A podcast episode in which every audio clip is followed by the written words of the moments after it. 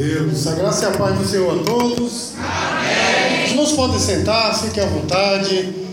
Meus queridos, há um tempo atrás eu recebi uma coroa do pastor mais chorão de João Pessoa. Mas hoje eu perdi essa coroa. Ela está na cabeça do pastor Júlio Freire. Nunca vi esse homem chorar tanto assim, né? Mas glória a Deus. Irmãos, que coisa linda, né? Ver a igreja que ama o seu pastor expressar isso. Que coisa linda. Eu confesso aos irmãos que eu estou aqui emocionado, né? Como todos sabem, né? e quem não sabe vai ficar sabendo agora, essa igreja, ela, ela faz parte da minha vida.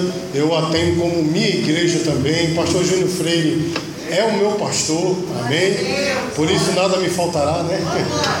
Irmãos, eu tenho muitos amigos pastores, muitos, mas eu tenho poucos que são próximos, muito próximos.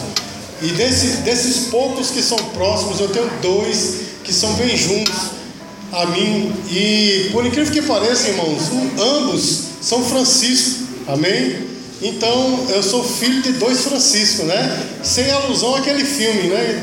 né? Os dois filhos de Francisco. Eu sou filho de dois Francisco, né? Pastor Júnior Freire e, o, e um outro pastor Francisco também é muito meu amigo. Pastor Júnior Freire, irmãos, é um companheiro de muitas lutas, né? Tudo que foi dito aqui, irmãos, é a mais pura verdade. Estava dizendo, Senhor, como é bom ouvir as pessoas falando né, do coração, falando a verdade, né? E tudo que foi dito aqui, meus queridos, eu subscrevo. É de fato assim. O pastor Júnior Freire é alguém que a gente pode contar, é um amigo, não é? E assim, é um, é um pastor. Eu coloquei no Facebook, eu não sei se ele viu, mas eu coloquei lá. O mundo, essa geração, precisa de mais pastores assim, amém? E eu repito isso essa noite. Né? Tantos pastores aí de todo jeito, né? E o mundo, irmãos, essa geração que nós estamos vivendo, precisa de mais pastores como o pastor Júnior Freire. Amém, queridos? Mas vá abrindo a sua Bíblia aí, em Hebreus, eu vou ser bastante rápido. O pastor Júnior Freire disse para mim que eu só poderia ir até meia-noite e meia. Mas eu digo aos irmãos que só vou até meia-noite, tá? Brincadeira, irmãos. Serei bastante breve nessa noite. Não vou cansar os irmãos. Vá abrindo sua Bíblia aí, a Bíblia em Hebreus capítulo 13, versículo 17. Nós vamos ler apenas esse versículo. Mas enquanto os irmãos estão procurando, irmãos, olha só. Eu sempre fui um entusiasta do, do, do desenho, da arte. E na minha infância e início da adolescência, eu sempre desenhei muito. Nunca fui desenhista de verdade, mas sempre desenhei muito. Mas quando vim para Jesus, eu parei de desenhar porque meu desenho estava muito associado ao rock satânico, né? E as imagens que eu desenhava eram muito satânicas, então, como eu deixei tudo para trás, eu disse, vou deixar o desenho também. Um erro que eu cometi, eu nunca deveria ter parado de desenhar, mas olha só, irmãos, quando a gente olha um desenho, um quadro, a gente olha e diz, poxa, que bonito, não é verdade, irmãos? Que bonito, outros dizem assim, rapaz, não ficou muito bom não, não é? Mas olha só, meus queridos, a gente não tem noção, gente que olha a arte, o desenho, a gente não tem noção do que aconteceu nos bastidores. Ah, o empenho que foi colocado no desenho, não é? As proporções, a sombra. Quem desenha sabe o que eu estou falando, o ponto de fuga, não é? enfim, as cores. A gente não sabe, meu irmão, como o artista suou para colocar aquilo no quadro. Os irmãos entendem o que eu estou falando? Ainda tem alguns que dizem assim: rapaz, esse cara não é um bom artista, não sabe o quanto o artista sofreu para poder pintar aquele quadro. Não é assim, irmãos? A mesma coisa acontece com a música. Por exemplo, irmãos, quando você liga o seu celular no, no, no, no seu reprodutor de, de música ou em qualquer plataforma de streaming, você escuta uma música, você, você diz que música legal, ou talvez diz que música ruim, mas você não sabe o, todo o processo que houve para aquela música chegar no seu celular, a composição, quanto tempo o compositor esteve debruçado em cima daquela letra, quantas coisas ele tirou, quantas acrescentou, os ensaios que foram feitos, na gravação, os timbres que foram escolhidos para a gravação, os instrumentos que são colocados, não é assim, irmãos? Aquilo que é retirado, aquilo que é colocado, os arranjos de voz, enfim, meus queridos, depois a masterização. Eu estou falando assim para você ter noção de como é difícil né, a gravação em si, a masterização para chegar no seu celular. E muitas vezes você diz, não é muito bom, não é verdade, irmãos? Mas você não sabe o que aconteceu nos bastidores, debaixo da superfície das águas, e assim acontece conosco, irmãos. Muitas vezes você não sabe do, da vida pregressa da pessoa, do que acontece é, debaixo, né, digamos assim, da superfície das águas, a gente só vê o que está aparente e diz assim: essa pessoa não sei, mas você não sabe o que ela tem passado por amor do Evangelho. Não é assim, meu irmão? Muitas vezes a gente não conhece a luta da outra pessoa e acaba julgando, né? Ou acaba tirando conclusões precipitadas. Meus queridos, e dito isso, já que nessa noite nós estamos nesse culto de ação de graças pelo aniversário do meu pastor Júnior Freire, eu vou aproveitar essa oportunidade para falar só um pouquinho, eu vou abrir só um pouquinho da cortina do que é a vida pastoral. Amém, irmãos? Porque talvez os irmãos não, ainda não entendam, não tenham noção do que é de fato ser pastor. Porque muitas pessoas acreditam, irmãos, que ser pastor é estar aqui na frente, é ter um título, é ser chamado de Senhor, é dirigir um culto, é pregar, irmãos. Tudo isso é muito bom. Pregar, inclusive, é a coroa do ministério, mas é só a ponta do iceberg. Os irmãos entendem? E nessa noite, meus queridos, eu quero simplesmente, em rápidas palavras, só mostrar um pouquinho, só desacortinar só um pouquinho, para você entender o que é o ministério pastoral. Amém, queridos? Dito isso, vamos ler Deuteronômio, Deuteronômio, misericórdia. Hebreus capítulo 13, versículo 17. Só esse versículo. A minha versão um pouco diferente, irmãos, mas são apenas palavras similares. Diz assim: Obedeçam os seus líderes e submetam-se à autoridade deles. Eles cuidam de vocês como quem deve prestar contas. Obedeçam-lhes, para que o trabalho deles não seja para que o trabalho deles seja uma alegria e não um peso, pois isso não seria proveitoso para vocês. Meus queridos, uma grande verdade na, na questão da vida pastoral é que nenhum pastor chama-se a si mesmo. Estou falando aqui de pastor de verdade.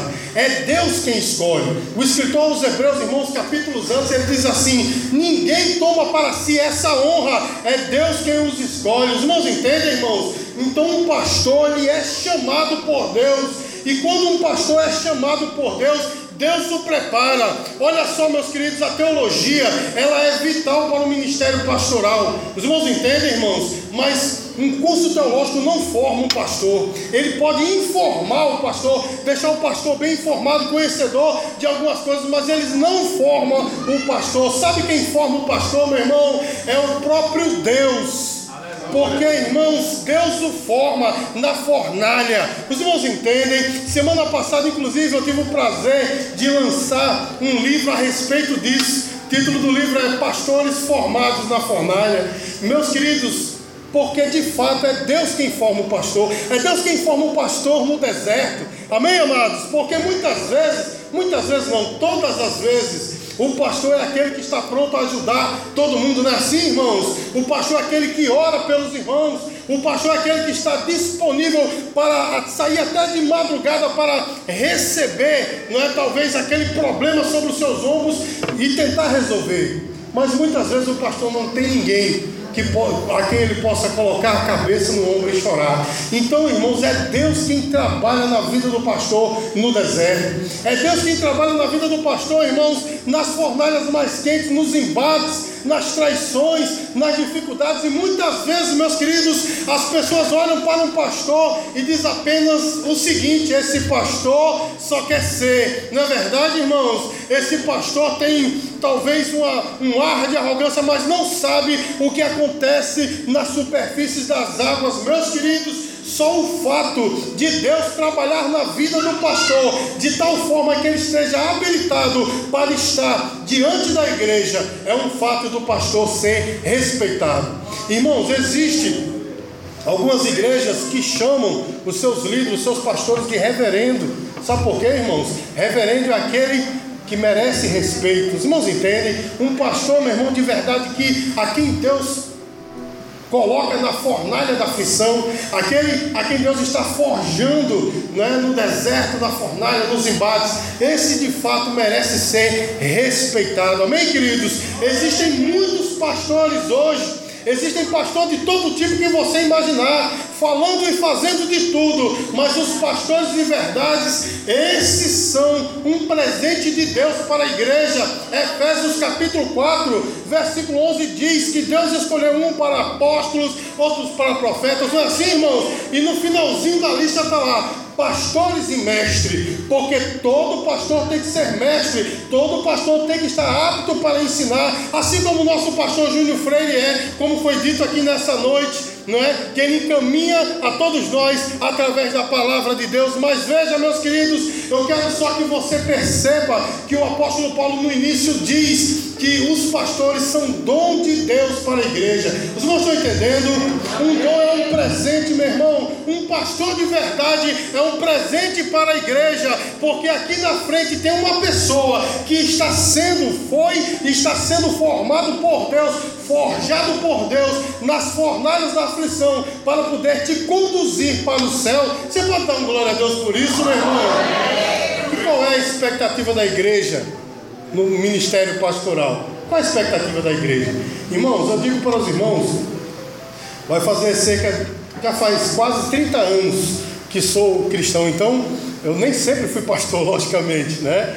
Fui também membro né, de igreja, passei por todos os, os estágios, por assim dizer, até chegar onde eu estou. Então, irmãos, eu sei do que eu estou falando. A igreja quer que o pastor pregue uma mensagem arrebatadora, nas 52 semanas do ano. É ou não é, irmãos? Um pastor, irmãos, a expectativa que a igreja tem do pastor é que o pastor vai chegar aqui na frente, meu irmão, e vai pregar uma mensagem que vai converter o bairro todo. Não é assim? Mas muitas vezes, meus queridos, o pastor está aqui na frente pregando a palavra varonilmente, mas o seu coração está partido. E ele não deixa transparecer, os irmãos entendem o que eu estou falando? Não deixa transparecer, sabe por quê, meu irmão? Porque o interesse de um pastor de verdade é edificar a tua vida, é fazer com que você chegue no céu, não é fazer com que você chore com os problemas deles, os irmãos entendem? Então a expectativa da igreja é essa, eu digo para você, meu irmão e minha irmã que aqui está, de fato um pastor, ele está à frente do rebanho. Essa analogia que é feita, né? Do líder, do líder da igreja.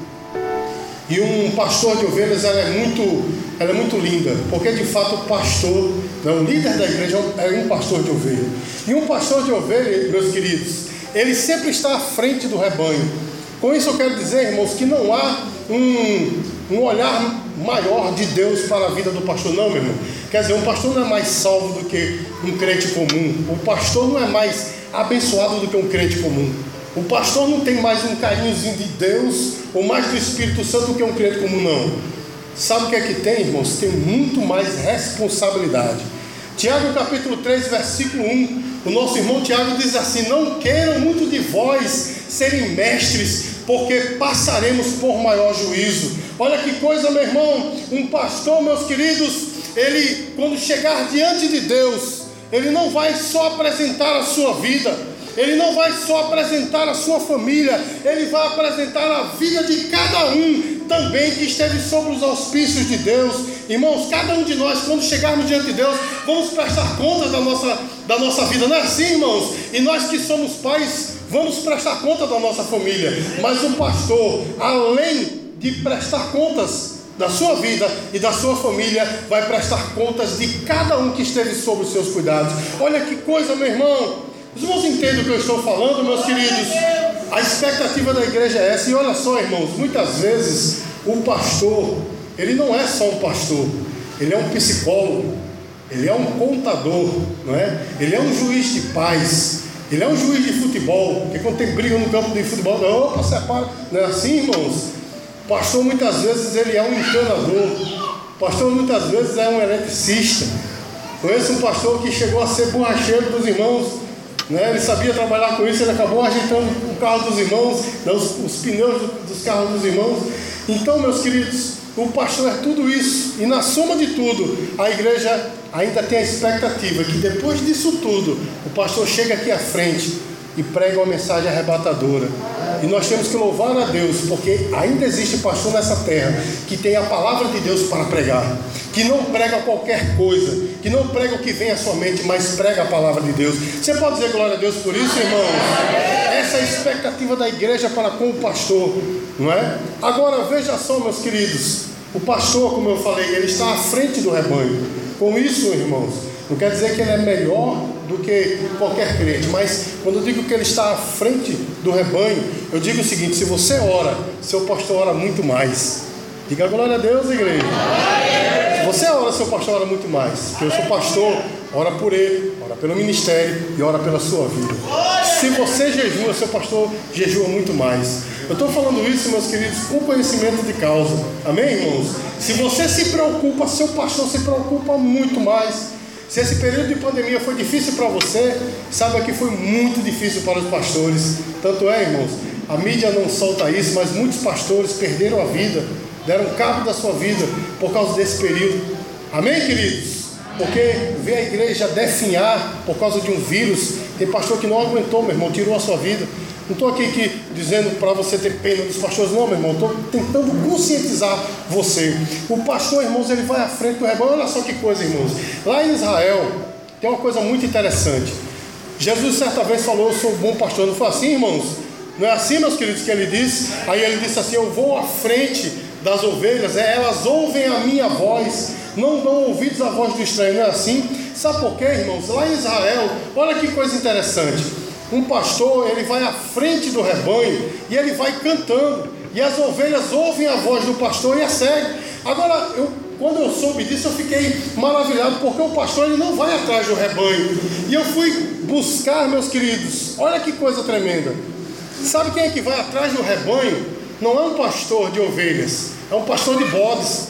Porque o pastor de bodes sabe que em algum momento vai haver rebelião dentro daquele rebanho e ele vai atrás com uma vara muito grande, né? Uma vara de madeira que não tem aquela ponta curva, é só um pedaço de pau. E ele vai atrás do rebanho ali. E quando uma sai, ele dá uma lapada para que o bode volte para o lugar. Você está entendendo, irmãos? E muitas vezes o bode vem e se choca com o pastor. E por isso que o pastor usa aquelas roupas de couro pesado, porque às vezes o bode dá cabeçada, ele toma lapada no bode, o bode vai para lá e depois vem para cá, toma cabeçada nele, ele empurra o bode. Por isso que ele tem que ir atrás. Mas um pastor de ovelha não, meu irmão. Ele vai à frente e ele vai cantando. Diga glória a Deus por isso, meu irmão. O pastor ele vai à frente do rebanho. É aquele que está na torre de vigia. Meu irmão, um pastor, ele é como se fosse de fato um vigia, uma sentinela. Ele está de olho, meu irmão, para não deixar o lobo devorar a tua vida, para não deixar, meu irmão, que os inimigos se consumam. O pastor está na torre de vigia. Você pode dizer glória a Deus por isso?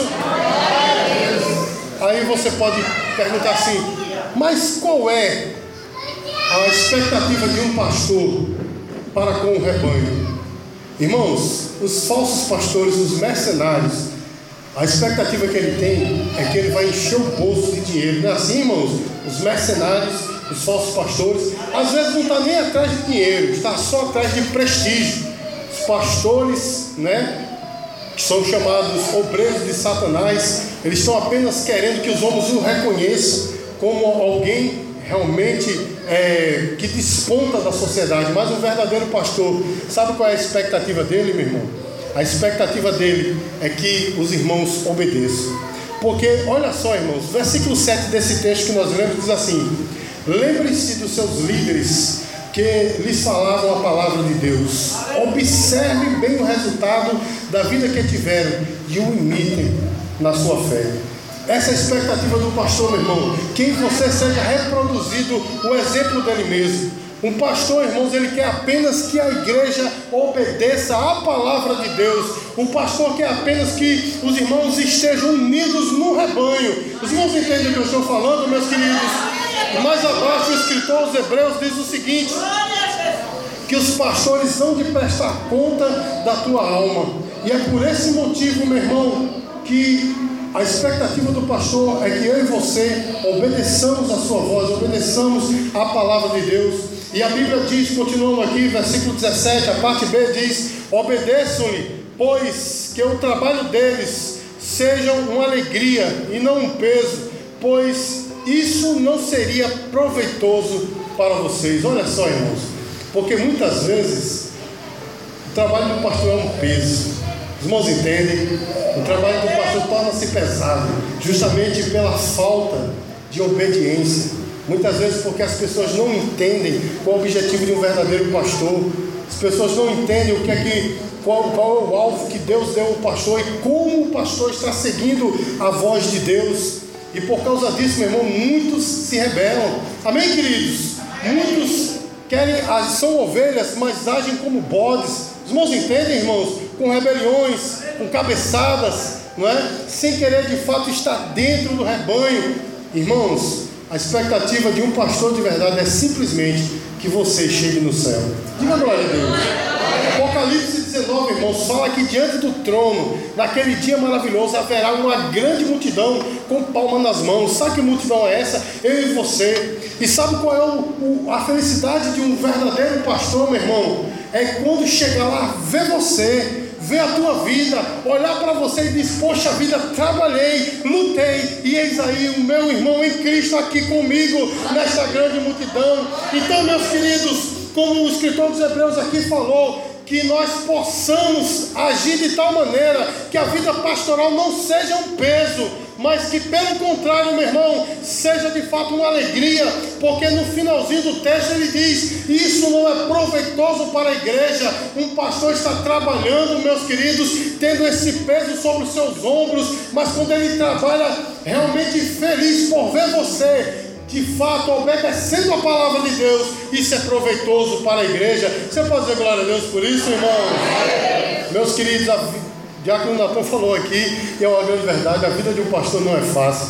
Eu estava sentado ali, enquanto o pastor Júnior Freire estava ali chorando, eu estava sentado me lembrando, eu vi certa vez, pelo aqueles vídeos do Facebook, né, chamado de Watch, né? Não sei qual é o nome, é aqueles vídeos que tem lá no Facebook um pastor contando uma coisa muito interessante.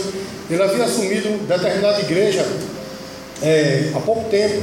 Oito meses depois, um irmão chegou para ele no, no, final do culto e disse assim: Pastor, o carro está ok? Aí ele disse: Tá ok. Combustível, tá legal? O tanque tá legal? Disse, tá, pronto. Amanhã é segunda, passo lá. Aí o pastor disse: Amém, meu irmão, pode ir, mas por quê? Vou pegar o carro, viu? Aí, que carro que você vai pegar? O carro, o seu carro, vou pegar lá, vou precisar sair.